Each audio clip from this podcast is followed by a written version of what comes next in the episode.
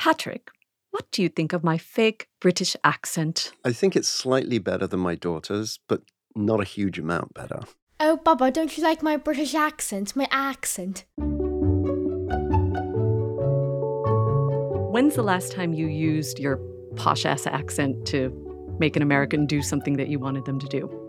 I don't think I've ever done that. Really? I should start, shouldn't I? You should. Have you ever successfully faked another type of accent? I would like to think I have, but I doubt very much. What about you? Well, when I've lived in India, I have kind of faked a um, maybe an English speaking Indian accent when I thought it wasn't an advantage to be an American. Do you think you I got have away done with it? I, I know I've gotten away with it.